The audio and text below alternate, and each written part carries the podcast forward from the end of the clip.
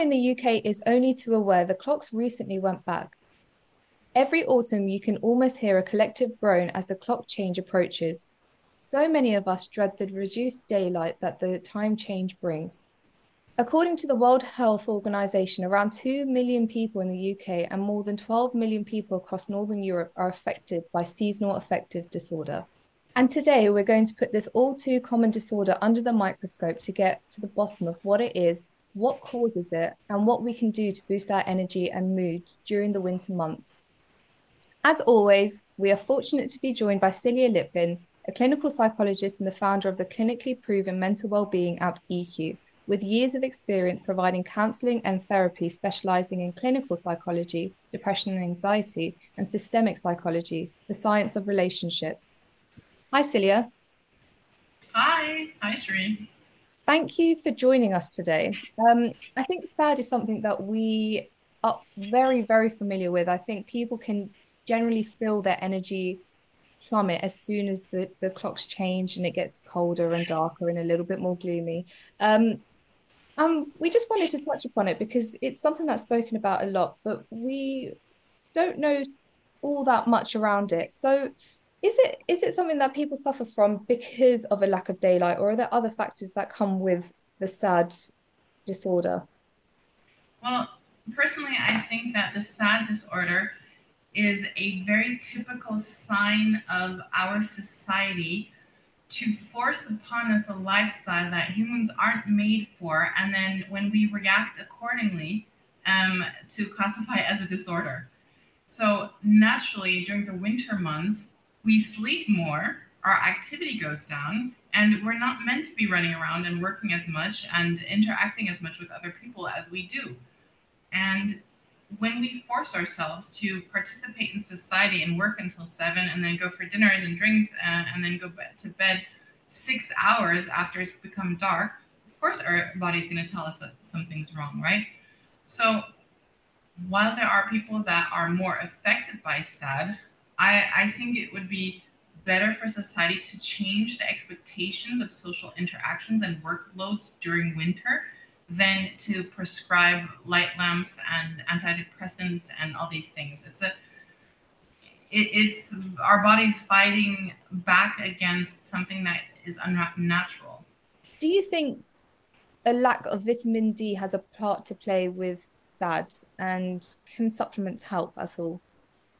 So yes and yes, absolutely. Um, the less exposed we are to sunlight, the less likely we are to produce um, or, or to be able to have access to vitamin D that then helps us um, produce dopamine, which is really important. It's the neurotransmitter of um, novelty and experiencing joy and happiness and fun. So, um, which is you know one of the issues with depression is that we don't process enough dopamine properly. And on top of that, if you are a woman who is um, going through perimenopause, menopause, or you're post-menopausal, um, then um, you will most likely experience a vitamin D deficiency, and that's going to have a huge impact on very many things, but also on your mood. So go get tested and then um, take supplements as much as you can. It will have an impact. Like there are studies shown that just taking vitamin D already significantly um, uh, lowers depression levels. So it, it's not an all over cure, but it has a big impact. And I think as soon as it starts getting dark outside, we all need to pop vitamin D pills. I agree. I think anything that we can do to help ourselves through it is, is so important. And you know, especially in the UK, as the years go on, it's it. I I forget about previous years' winter, and I think this is the worst winter we've ever experienced. Mm-hmm. Obviously, it's not, but I just I get into that mindset where I'm like, oh my gosh, this is we're gonna it's gonna start snowing very soon, and it's just gonna be awful. I can't leave the house for weeks and weeks on end. But I think there are a fair few things that we can do to help overcome that. And you said you mentioned antidepressants. So is SAD something that's recognized by psychologists? Do people go to psychologists and therapists for SAD? Does that happen? Yes, it does. Um, it's an official diagnosis. I don't know if it's in the DSM-5 or not, but I do know it's a diagnosis, um, and people are being treated for it, and um, the awareness is, has risen over the last few years, and people do um, get described antidepressants and i'm i'm not anti-medicine, anti-medication. Um, I think that if you are forced to, you know, live and work hard during the winter months, that if there's a medication that helps you get through it, God bless. Um, but ideally, you know, you would just allow to to turn your clock a little bit slower and um, live life life at a slower pace and sleep more. I agree. I think a lot of people that I know as well, when that when winter comes or when autumn is looming, we all talk about hibernating, and that's all we want to do, or jetting off somewhere that's warm and sunny and loads of daylight hours and things like that. But what does sad actually feel like? What what are the common symptoms for it? And is it quite similar to something like depression? Yes, absolutely. Um, so um, the only difference practically to depression is that it happens only in winter, and then it goes practically it goes away by itself when you either jet out into the sun for um, two weeks or longer, or then springtime comes, the um, days get longer, there's more sunlight, more exposure to sunlight, and then it, it goes away by itself. Um, usually, what happens is that a doctor or a psychiatrist will try to find a pattern and see is this a depression and should I treat it like a depression or is this sad and is this something that could be possibly treated in a different way? Interesting. So if somebody was kind of, it, it was all very coincidental that somebody was going through a, a period of depression or an episode of being depressed and you know sad was looming with clocks changing and things like that what would you recommend they do? Do you would you recommend they kind of see it out until kind of the, the seasons change or would you recommend that they go and see somebody as soon as they start feeling something different about themselves? Oh definitely go see someone as soon as you can right? Because um, who, who am i or who is someone who even me as a um, clinical psychologist am really bad at diagnosing myself and the people who are close to me. So um, speaking to a third party is always a good thing. Um, i think during the winter months it would be helpful to tell your GP or your psychiatrist, like, I don't know if this is sad or if um, I am going through depression, depressive state. Usually, depression um, diagnosis occurs if you are experiencing symptoms of depression two weeks or longer, right? So they, um, if it's just a week or if it's a couple of days, then they'll probably say, okay, hang in there for a bit because it's normal to feel sad, down, and flat at times. Only if it's persistent, then it's something that we need to look into. Okay, so would you say sad doesn't last the whole winter period then? Is that just it happens in certain time periods, like when the clocks change, that's when everyone feels a little bit down? Or does it happen the whole season?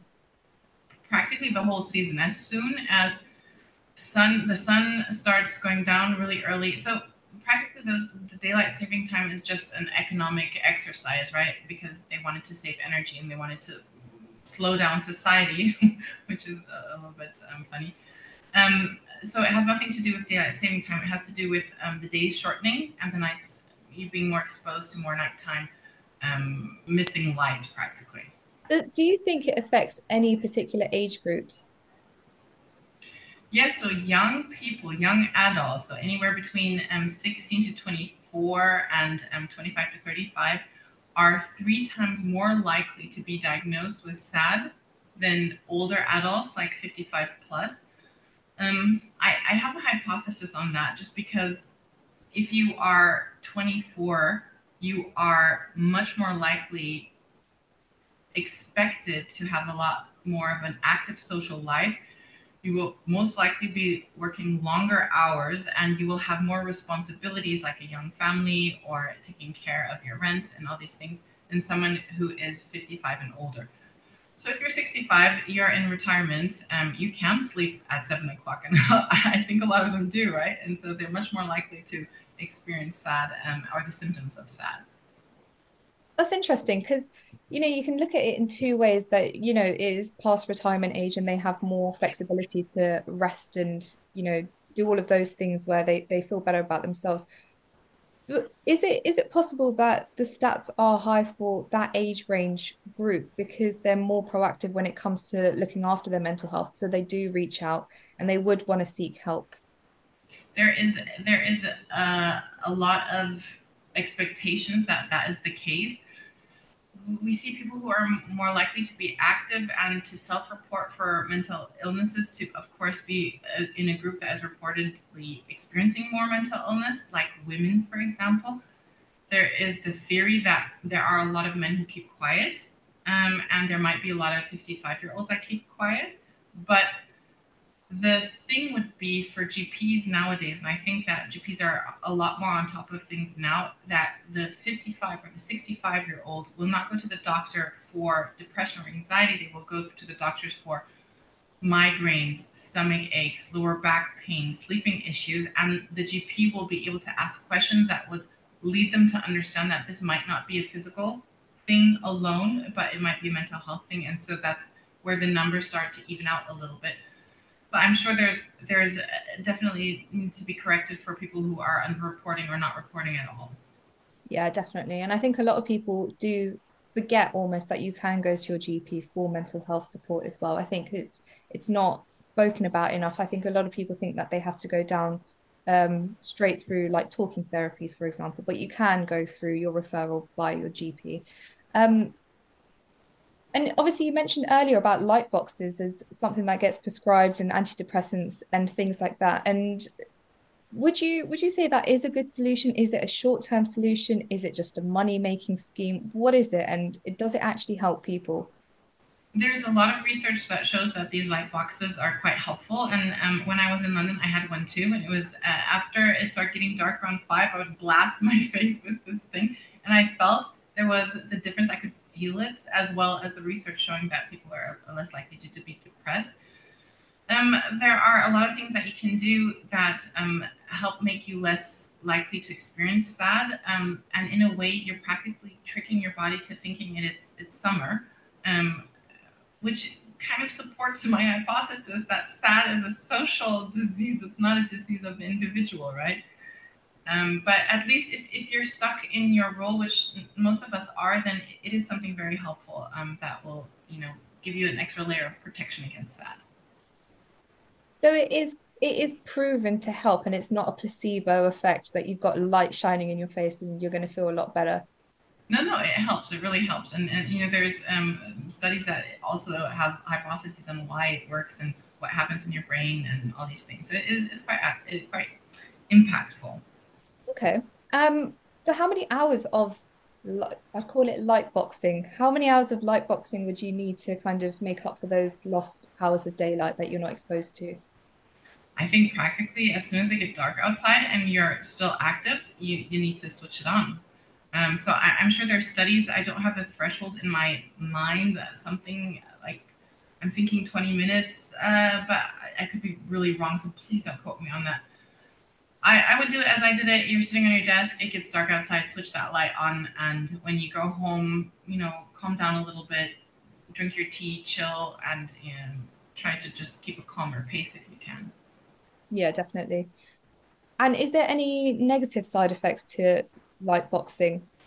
Well, it's relatively rare, but you can have side effects from, um, you know, exposing you to yourself to a light box for long periods of time throughout the whole winter things like headaches, your, your eyes being overstrained, hypomania, um, fatigue, irritability.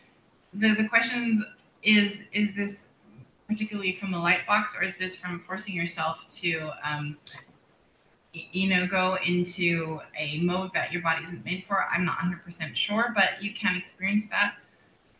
And then my solution for that is, um, you know, slow down if you can, um, or just reduce the time that you're being exposed. Yeah, I agree.